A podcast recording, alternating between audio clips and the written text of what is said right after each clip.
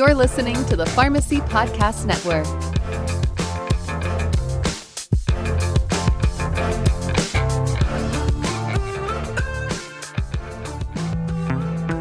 Hello, and welcome to Let's Pharmanize, a proud member of the Pharmacy Podcast Network. I'm Shane Garrettson. And I'm Cal Vandergrift. And I'm Justin Frederick.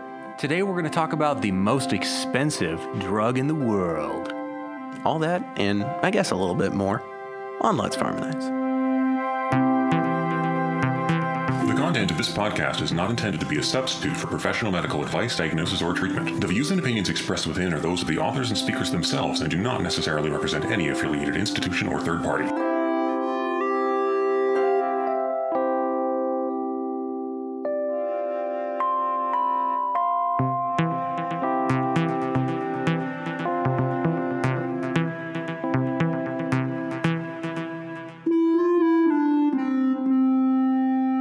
What do you boys think, Justin and Calvin, is the most expensive drug in the world by dose? Calvin, you might know this because it was a trivia question on our Jeopardy game.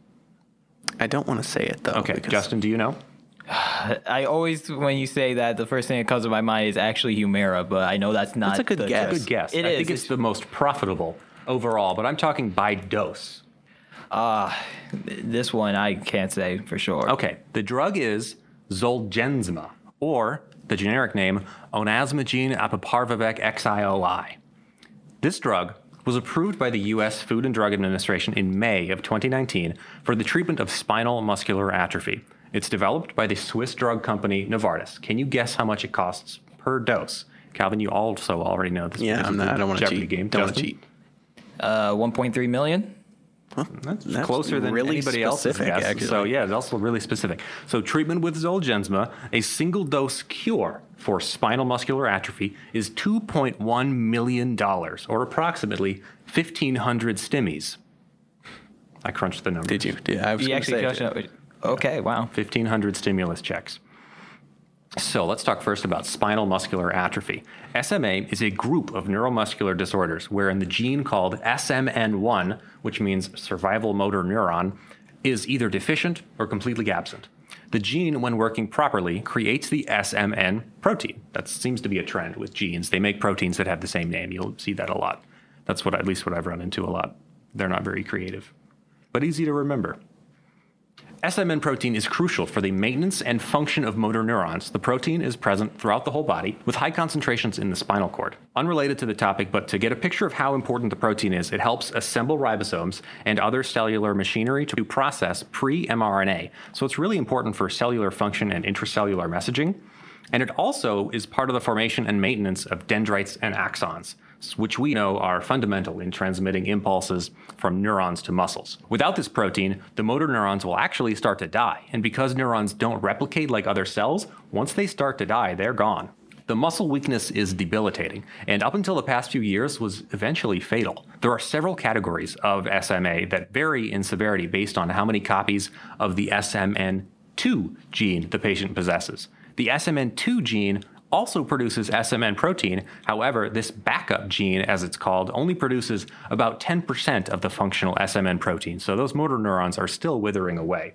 So the genetic disease is based on the presence of the SMN1 gene. If that's absent, there's still the SMN2 gene as a backup gene, but it only produces a tiny fraction. Hmm. So let me break it down. So there's, I guess I could talk about that in a minute. Okay. So the most common subtype of SMA is also the most severe, and that's infantile onset SMA or SMA type 1. Symptoms show up either at birth or by the age of six months. These babies usually have two or three copies of the backup gene. The more copies of the backup gene you have, the slower the disease progresses. People could have as, as many as eight copies of the backup gene, and that would put them in, I think, um, type 4. So it's still pretty devastating, the disease, but the progression is going to be a lot slower than some of the lower number types. What do you think would happen if someone is born with no copies of the SMN2 backup gene? They would, they would basically have that disease almost instantly. Yeah. You wouldn't even have muscle wasting because I don't know. I don't even think you could There's- generate enough muscle to waste. Right. There's there's no muscle tone. This is usually indicated before the baby's even born.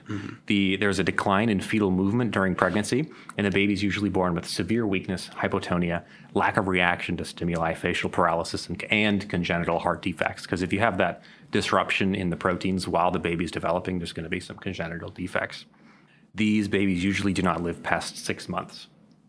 Uh, this is going to get a little bit heavy. So, prognosis for untreated SMA is, is bleak across the board. Type 1 being the most common, like I mentioned, lifespan of less than two years. Type 2, about 30% will die before turning 25. Patients with type 3 and 4 can survive well into adulthood with some preserved muscular function and only minor loss of mobility. Disease prognosis, oftentimes they're still limited, they're uh, limited to a wheelchair. Disease prognosis is severe and treatments are very limited. That's where Zolgensma comes in. Researchers were tasked with a pretty daunting challenge. How do you fix genes? A previous drug for SMA, Spinraza, which came out in 2016, operated on the principle of improving what was still working, that is, the backup SM2 gene.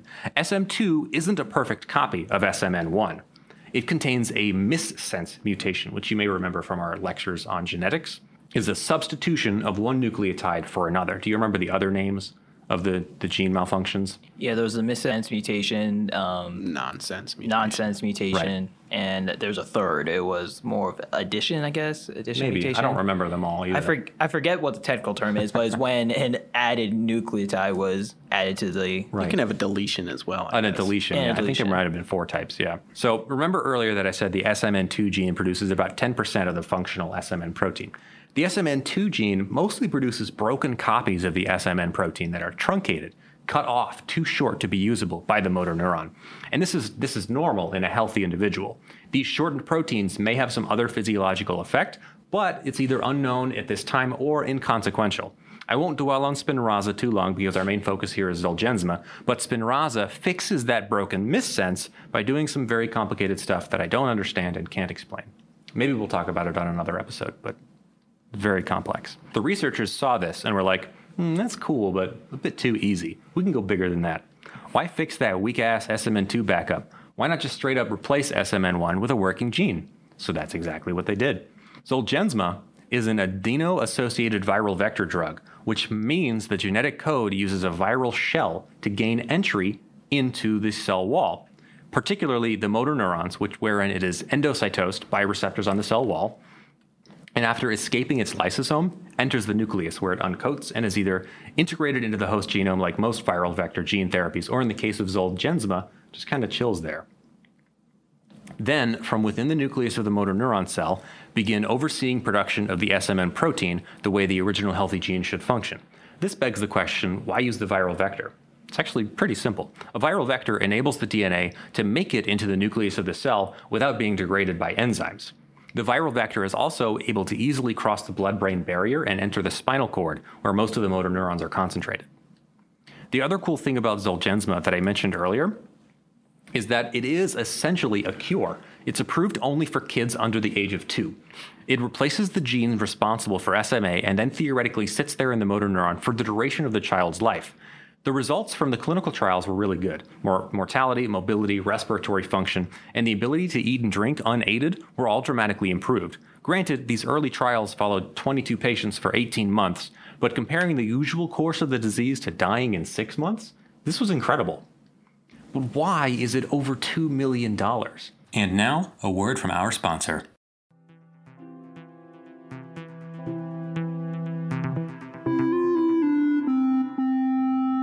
The CEO of Novartis argues that gene therapies are a scientific and medical breakthrough. Creating cures for diseases just years ago were death sentences. And yes, that's wonderful. But the research and funding for the development of Zolgensma was funded and subsidized by charities. A number of charities who gathered donations from families and friends of children sick with spinal muscular atrophy. Manufacturers are known to artificially inflate the breakdowns of the costs of researching drugs, and this is only made more complex by multiple companies and research labs contributing to the production of a single drug. Most interesting of all is that Novartis didn't actually design Zolgensma. Zolgensma was created by Avexis and purchased by Novartis for $8.7 billion. That's like the chum bucket buying the Krusty Krab secret formula and selling Krabby Patties for two million bucks each. Yeah, that's what I was about to say. Is possibly was there some form of middleman involved with when you mentioned the inf- the inflation of the price, and you just said right there with usually when it comes to manufacturers having these dealings and one manufacturer buying a drug from another one, they try to kind of compensate for the amount of money they had to pay for getting this drug by basically squeezing it out in terms of profit and ba- basically inflating the drug price. Right. It's it's all about it's all about the profit. And Exactly. Did you have something to add? To Yeah, so let me get this straight. So you're telling me that how how they made Zolgensma, how they researched it was through charity. It was they funded through charity. I don't know the actual breakdown, but there was like ten or so charities that were gathering funds for the research of the medication. And then they yeah. give it to Novartis. They find this breakthrough medication, and then they charge 2.1 million dollars Mm-hmm. per dose. Yep. I got a lot of things to say about that. That would be quite negative. So it's pretty awful. That's disgusting, That actually. is. I mean, and honestly, when you said that it was subsidized by charities, that blew my mind. I'm like, charities actually funded this type of breakthrough gene therapy, and then you find out once it got to big pharma companies like Novartis, suddenly, like as they tend to do, big pharma companies tend to do, they will literally hike up the price. In this case, 2.1 million dollars. I'm Right. like, are you kidding me? With And what I said about it being a, a scientific and medical breakthrough, that's the actual defense of the CEO of Novartis. That's what he said. So here's the problem I have with this because I was doing some reading while you were breaking down the mechanism, and it I, I came across this article that actually just came out yesterday. Oh wow. Yeah, and it's um, it's about this family who is is a, is a Danish family whose baby was just diagnosed with SMA um, at 14 months old, and uh, they were trying to raise money for for this drug. And um, despite all of this, despite being on CNN Health, they've currently reached sixty thousand dollars, which in most cases would be a lot of money. That That's a really good. That's really good, but that's not nearly a fraction of what they need to pay for that.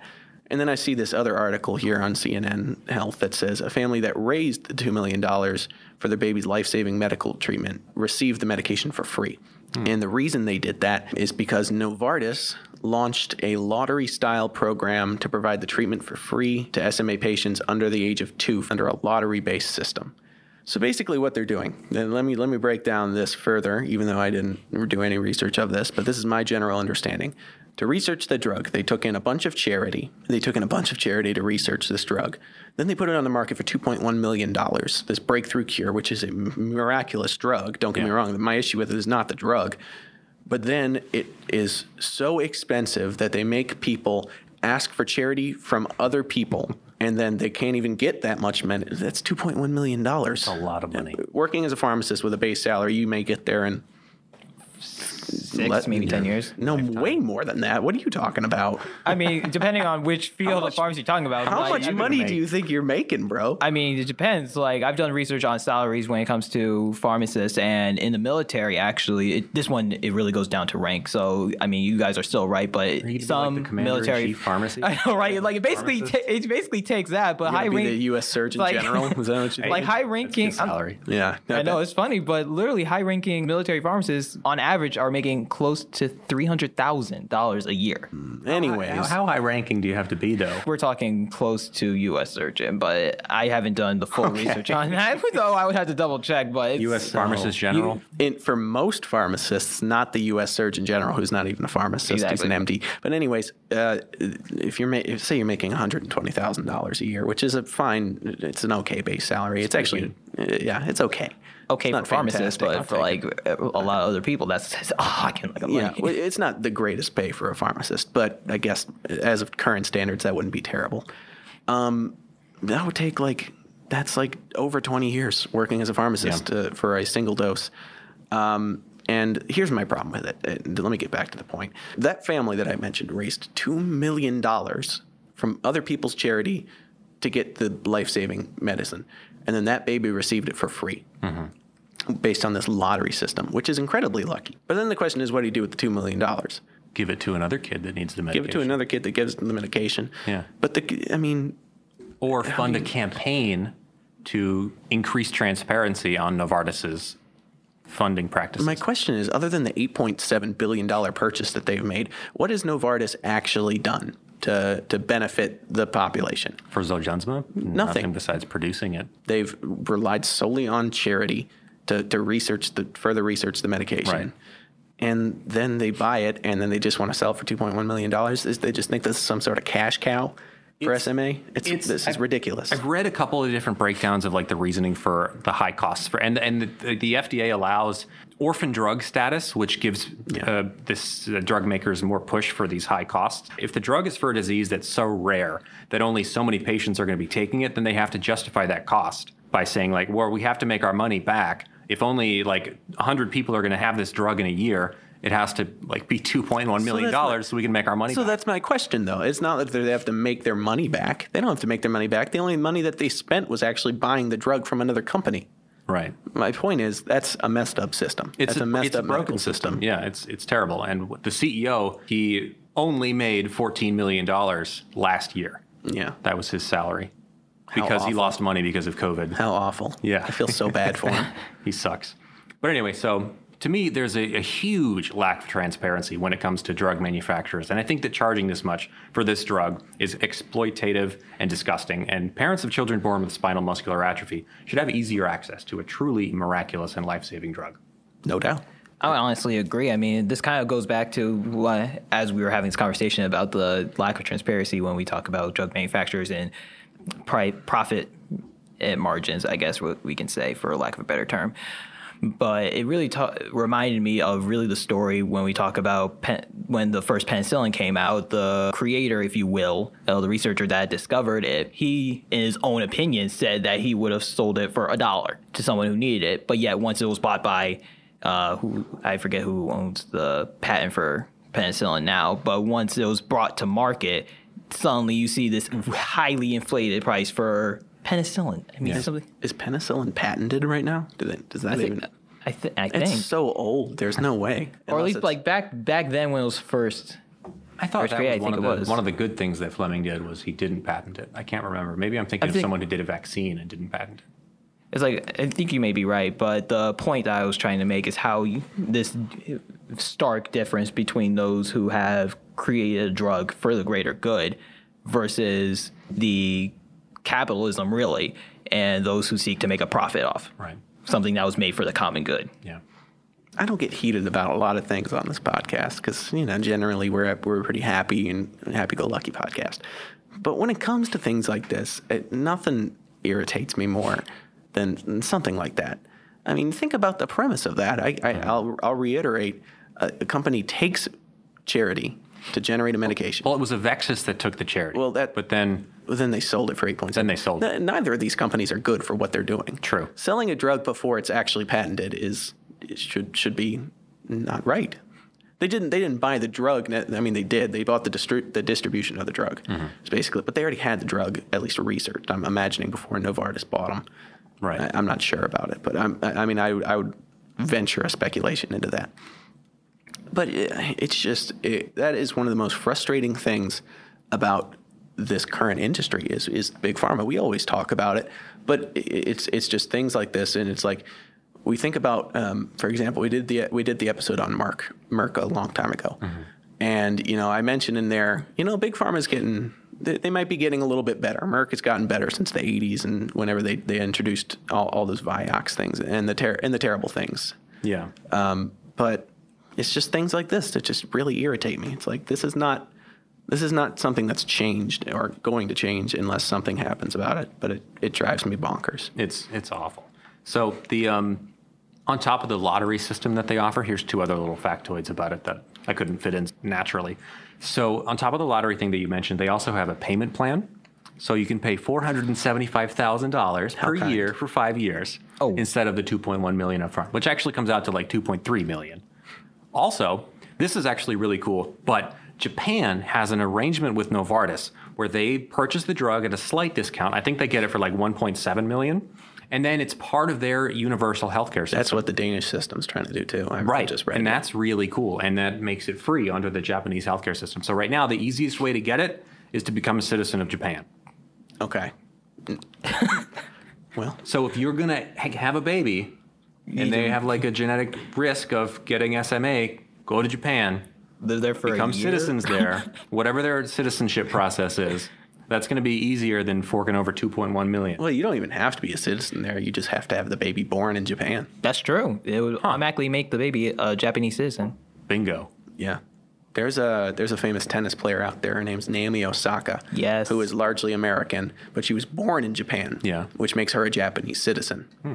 So. I think she's I think she's a dual citizen now. I think she's, she's-. So I guess the best way to do it is just to have every baby born be born in Japan yeah, or Denmark in a few years apparently. or Denmark. That's awful. I, I still think uh, th- that in- that introduces another thing that we probably don't have time for. But who? I mean, that's a lot to cover for the for any government to cover in, in their Right. medication expenditure for something so rare. It's hard to ask who's going to pay 2.1 million dollars. The real question is, why are we making 2.1 million dollars the cost of the drug? Period. Right. Just because they want to make back their money that they they use to, to buy. That's not our problem. That's not that's not patients with SMA's problem. That you need to make back your 8.7 billion dollars that you thought was a cash cow. That's Exact- not that's not the point. Exactly. That goes right back to the transparency factor of or of the research. Because I feel like when it comes to these drug manufacturers, that's the biggest. I don't want to say excuse because it's true. Researching things, especially for gene therapy, as you mentioned in your segment, and gene therapy, anything regarding either gene or DNA or any form of therapy when it comes to your CNS, it's very expensive. No doubt. If you're practically playing God, honestly, to correct a defect. With that being said, research is pretty expensive. The lack of transparency in terms of like why, as you said, two point one million dollars to pay for it. It's like I need to see the numbers. Like, where, like where is it really that expensive that we have to come up with it, or is there something like a cash cow out um, reasoning behind, underlying the facts? Another interesting thing, though, is something that we were talking about in uh, pharmacoeconomics: the willingness to pay threshold. Like, what is the the dollar value of a year of life? It's really intangible. It's hard to describe. I think what didn't they say that the like the U.S. willingness to pay for like a year of like quality life was like fifty thousand dollars? thousand dollars. So 50,000 times, let's say 75, is actually 3.7 million. So the question is is not whether it's worth that dollar amount, is whether they should actually be charging that dollar amount. particularly for type 1 and type 2 SMA. Right. Like type 3, type 4, you get diagnosed at 25 years old with, with type Right. 4 SMA or something like that. Um, you've already had a, a very short but a, a, a decent life. So then you can maybe ask, okay, maybe $2.1 million. And maybe that's why they set up the lottery system for only people under age two. But it's just like, that's not, you're not choosing. Uh, one of the beautiful things about this, about our, our medical society as a whole, is, is particularly with um, with neonates, and the the decision to um, to whether or not to keep the child based on medical conditions is helped by medical practitioners, but largely based by the decision of the parents. With this type type of drug, with $2.1 million, you're taking that out of the hands of the patients, or the, or the parents, I should say. You're putting it in the hands of Novartis. Novartis wants to decide um, if you don't have $2.1 million on hand, now you don't get to have your child. Jeez. And for patients that may not have, or for parents, I should say, that may not have, um, a lot of times with these genetic disorders, it, they sometimes can come from parents who may have difficulty um, having children. Imagine if you paid so much money for in vitro fertilization just to have your child then, just to be told that your child may have SMA, and now you have to pay $2.1 million to keep that child around. That's not a good thing to do. It just drives me crazy. I'm going to get off my soapbox now, but oh, it drives me bonkers. Capitalism at its worst. Let's get Mickey on the line. Talk about capitalism. the one time Mickey Mickey's communism would have played a role.